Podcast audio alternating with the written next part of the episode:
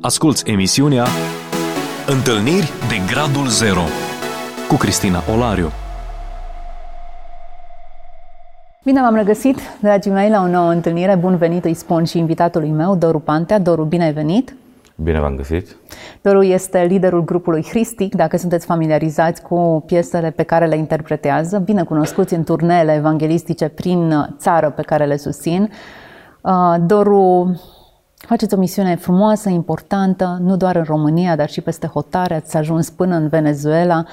Uh, Dumnezeu a lucrat mult și frumos în viața voastră ca grup, dar în mod special în viața ta. Și aș vrea să ne ducem punctele în care tu l-ai întâlnit pe Dumnezeu în mod special și momentele acelea zero în care ți-ai dat seama, wow, aici e mâna lui Dumnezeu. Da, mă bucur să fiu cu voi de data aceasta. Multe experiențe sunt cu Dumnezeu pe care le putem povesti și în alte locuri le-am povestit. Am crescut într-o familie modestă, o familie binecuvântată, zic, oameni, părinți cu experiențe cu Dumnezeu.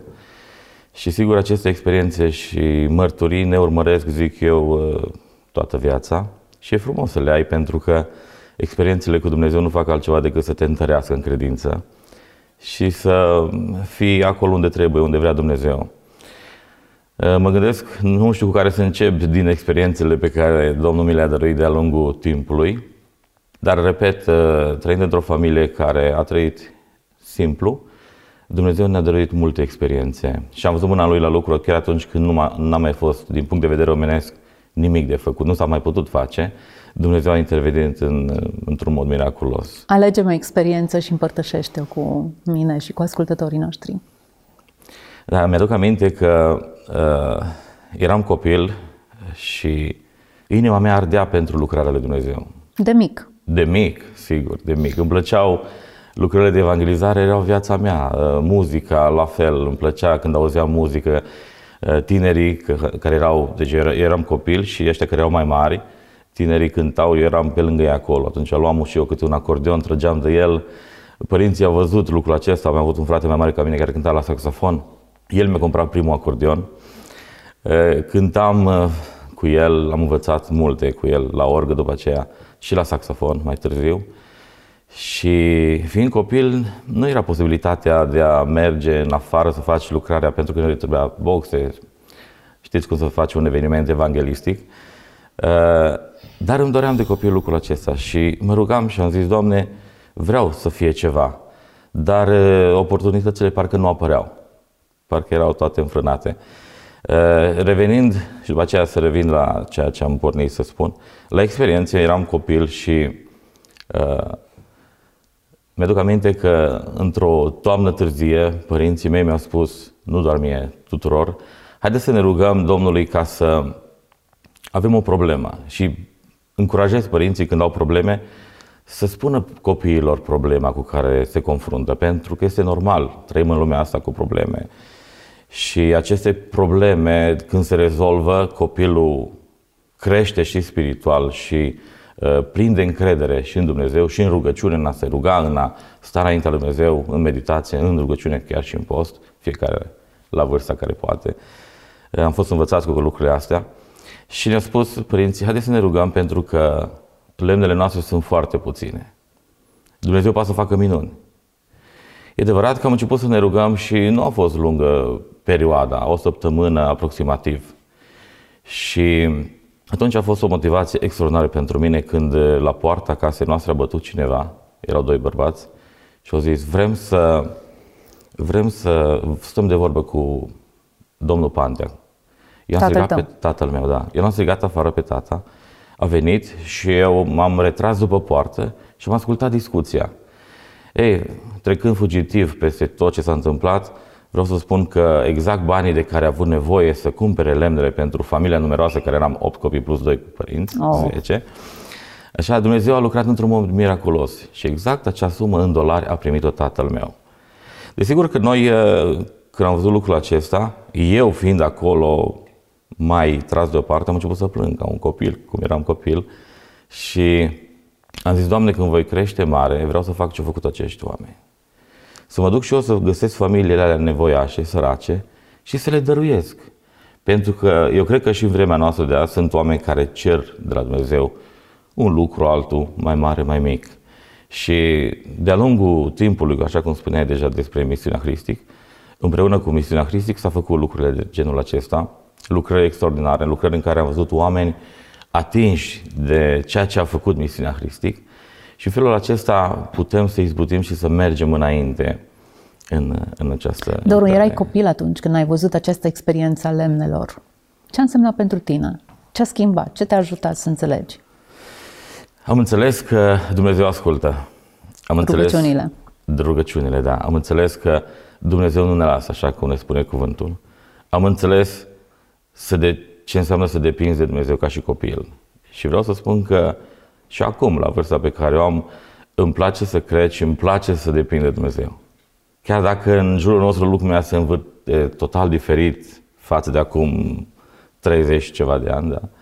Uh, lucrurile, pentru mine, din punctul meu de vedere, e foarte fain și super să depinzi de Dumnezeu. Acum, Doru, adevărul e că toți depindem de Dumnezeu, numai că nu toți recunoaștem. Am putea respira fără El, am putea sta no. acum pe scaun dacă El nu ne-ar da viață și putere, depindem 100% de El, doar că nu realizăm decât în momente în care nu mai avem nicio resursă și atunci apelăm la El și ne dăm seama, hopa, stai un pic, că nu, nu vin de la sine lucrurile acestea, Dumnezeu mi le trimite.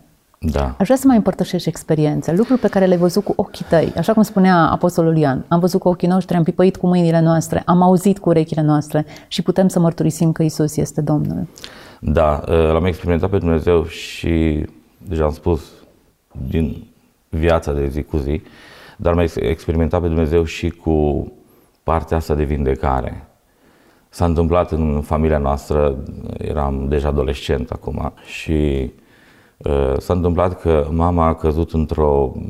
s-a simțit rău, s-a dus la medici și a făcut toate investigațiile și nu-i găseau ce se întâmplă uh, cu ea. Și la un moment dat una, un, o doamnă doctor i-a administrat un medicament care era total diferit de ceea ce avea ea, foarte puternic și medicamentul acesta i-a adus, a adus-o într-o comă diabetică. I-a crescut diabetul peste măsură. Și s-a întâmplat că s-a întâmplat ce nu am vrut noi să fie. A venit medicii, a venit salvarea, nu a putut să-i facă absolut nimic. Absolut nimic. Dar la un moment dat, verișoara mamei mele a spus, du-te la slujitorul bisericii și spune să vină să facă ungerea. Mă, noi credem în lucrarea lui Dumnezeu, credem în vindecări și uh, am mers, l-am chemat, era seara undeva la ora 11 și... Ea era în spital? Era acasă. Uh-huh. Cum zic, era salvarea acolo, medici. A venit omul lui Dumnezeu, i-a făcut ungerea. Eu eram acolo pentru că medicul mi-a pus să-i mici, nu mai știu care mână.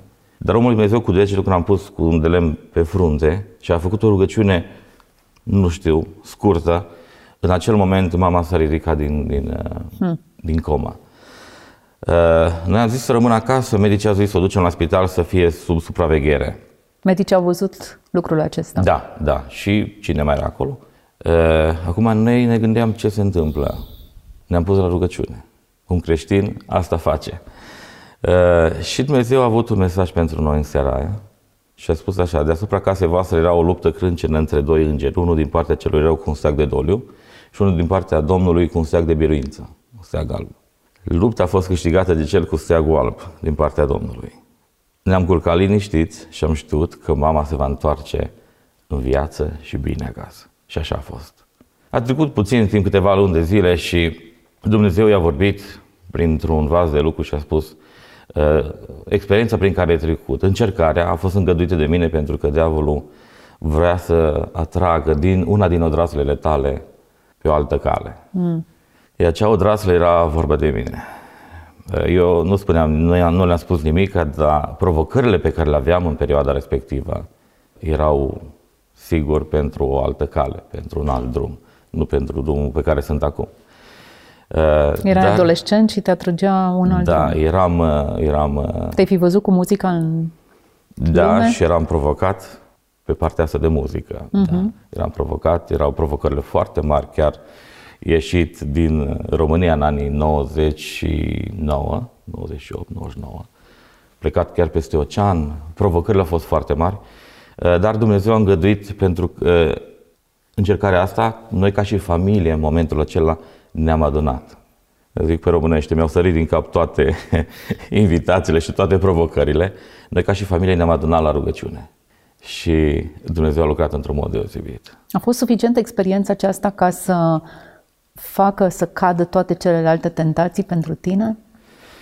Da, pentru că n-a fost o experiență ușoară. Au fost și alte experiențe, sigur. Uh, deci nu știu care să o mai zic acum, dar îmi vin mai multe. Uh, poate că le-am spus și în altă parte, dar uh, mi aduc aminte că eram copil și aia, aia să zic că ar fi fost mai la început, undeva 8 ani să fi avut, 7-8 ani. Când de asemenea mama nu s-a simțit bine într-o noapte și tata a venit și a trezit pe cei doi frați mai mari mei care dormeau împreună în cameră, pe mine nu m-a trezit. Și, dar eu am simțit, repede m-am dus după ei în cameră dincolo și ne-am rugat. Acum un copil e sincer, de șapte-opt ani.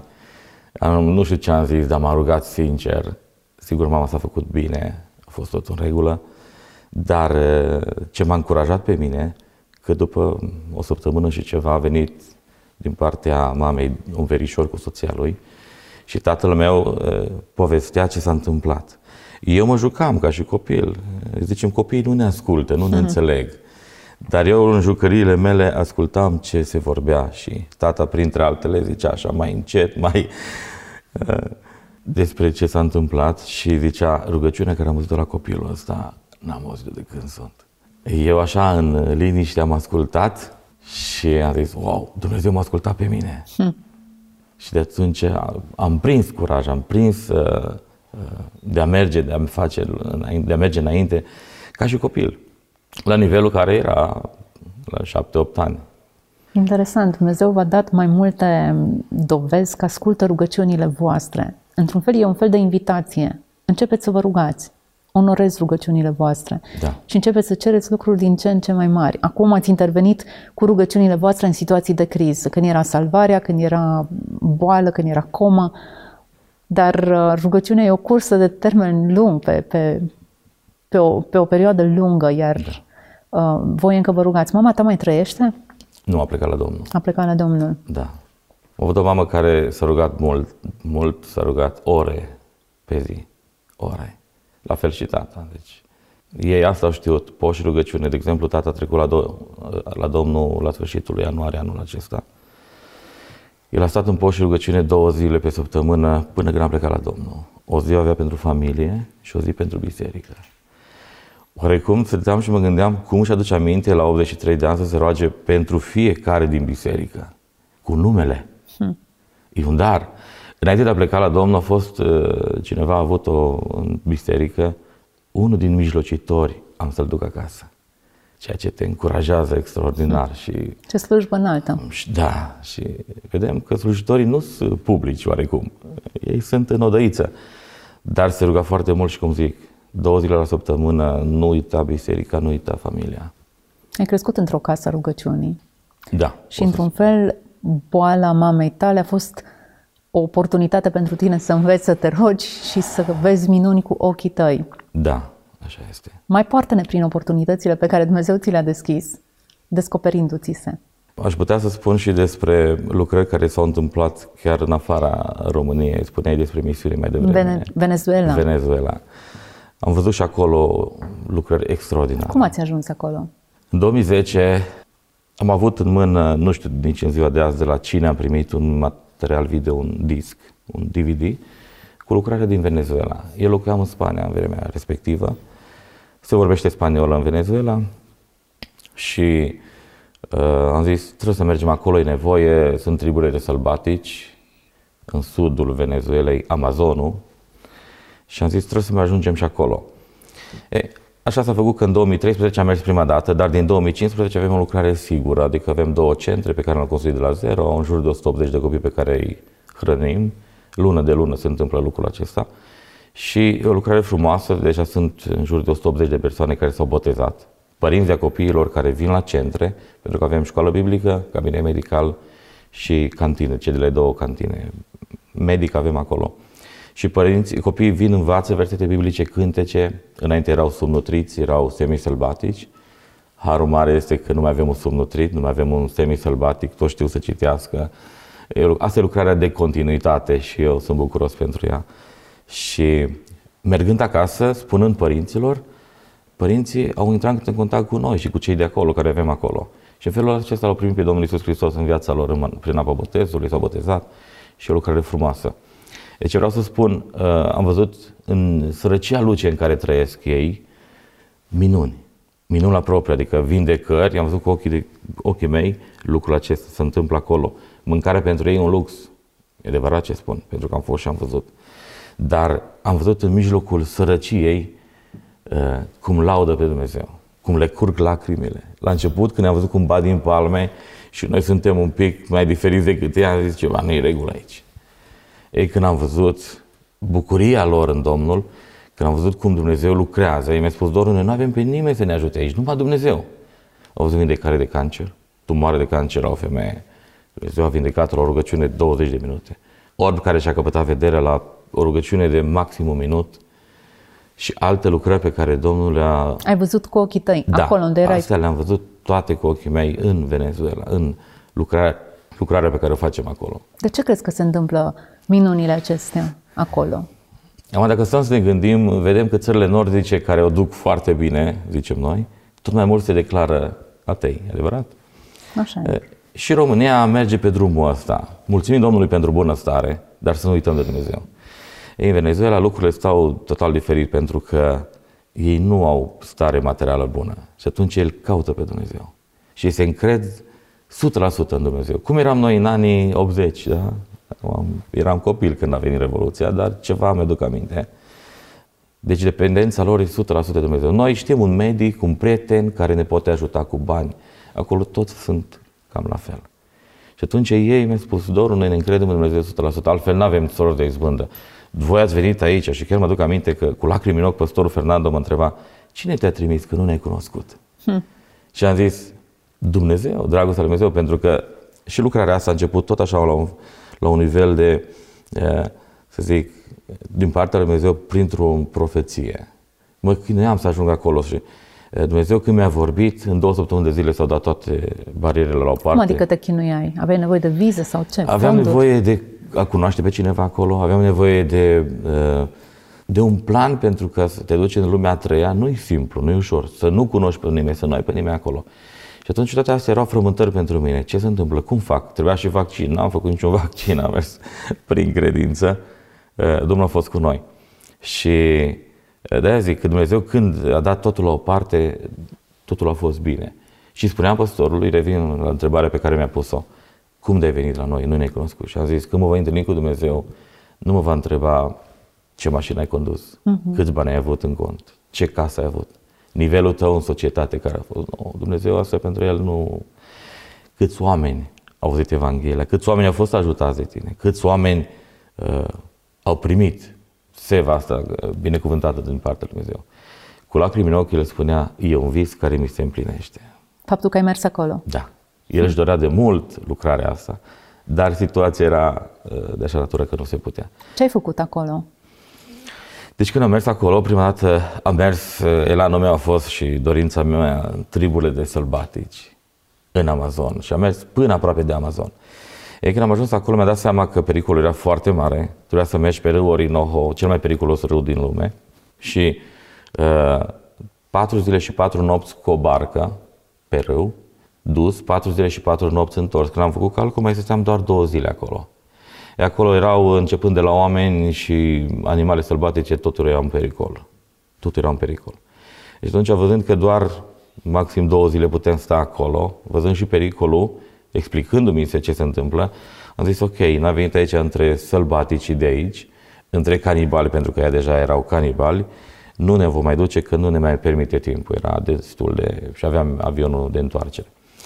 E, și atunci am uh, început acolo lucrare în triburile astea. În fiecare seară au fost oameni care efectiv erau cuprinși de dragostea lui Dumnezeu. În ce limbă vorbeai cu ei? Spaniolă. Și ei înțelegeau? Triburile uh, înțeleg spaniolă? Eram traduși, fiecare limbă are tribului. Am înțeles. Și era omul de acolo care ne traducea. Și vreau să spun că cred că de la Dumnezeu a fost și lucrarea din 2013, că atunci a fost prima dată, că păstorul care era acolo în zonă, cu noi odată, a descoperit trib, câteva din triburile alea în care el nu fusese niciodată. Hmm.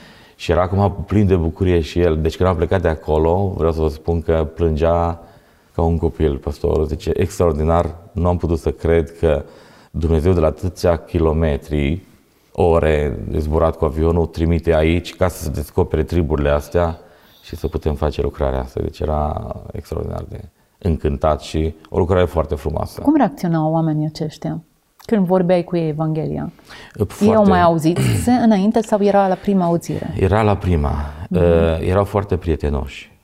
Vedem că omul care... Cum le spuneai unor oameni care n-au auzit niciodată despre Isus și cruce și moarte și înviere? Prima dată am început să le cânt. Deci adunam, pentru că mergeam ziua în civilizație, cumpăram alimente pentru două, trei săptămâni, ne interesam. Prima dată mergeam la capitanul de trib. El trebuia să dea acordul dacă se face sau nu. Într-un loc s-a întâmplat că nu ne-a lăsat. Uh-huh. Și am înțeles că dacă depui o poziție s-ar putea să fie lucrurile neplăcute și am trecut mai departe. Ceilalți toți au acceptat. Mergeam, cumpăram hrană pentru ei. Câți oameni sunt? 300 de oameni în tribul respectiv.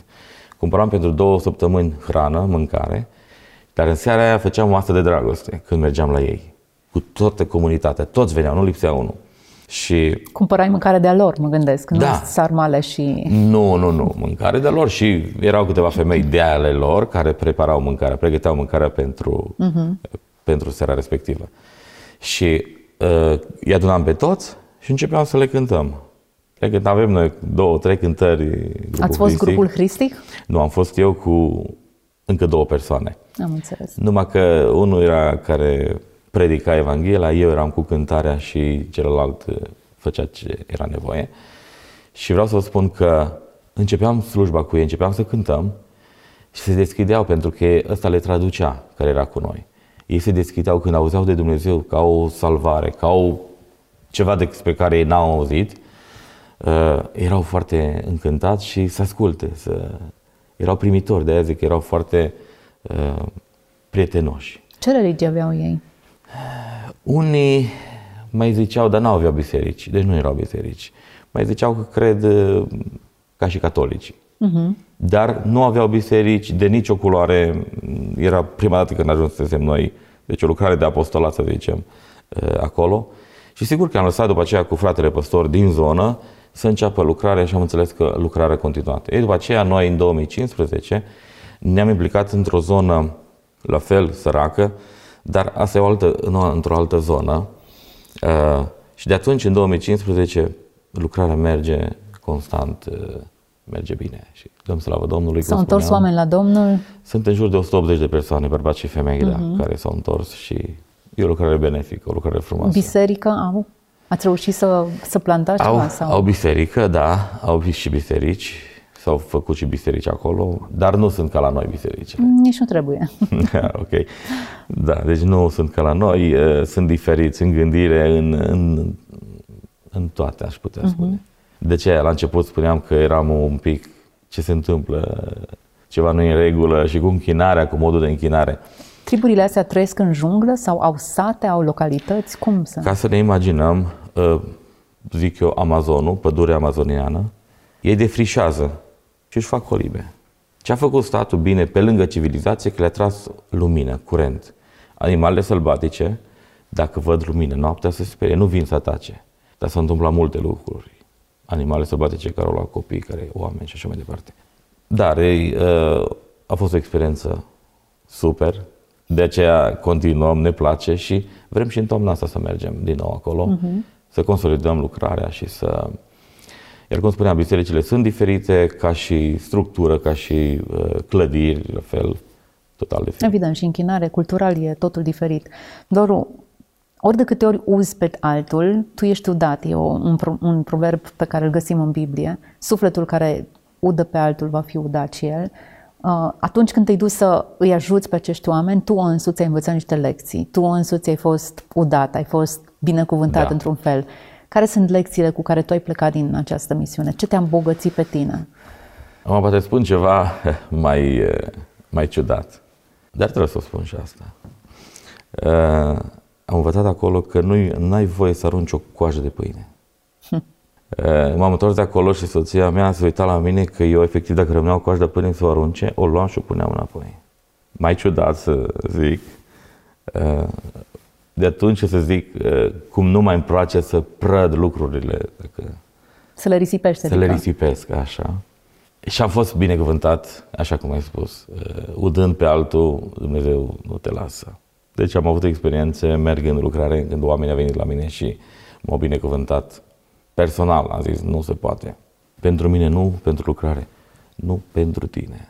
Și acum mi-am adus aminte de o altă experiență, o pot spune și pe asta. Te rog. Eram în Spania. După ce m-am căsătorit în 2010, am avut, ne-am căsătorit la începutul anului. Mi-aduc aminte că atunci aveam firmă în Spania. Lucram tot cu termopane. Trebuia să primesc mulți bani, aveam cecurile cu bani. A venit criza, nu s-a mai dat banii. Și la un moment dat eram chemați la o lucrare de evangelizare în, în Madrid. Eu locuiam la Saragossa.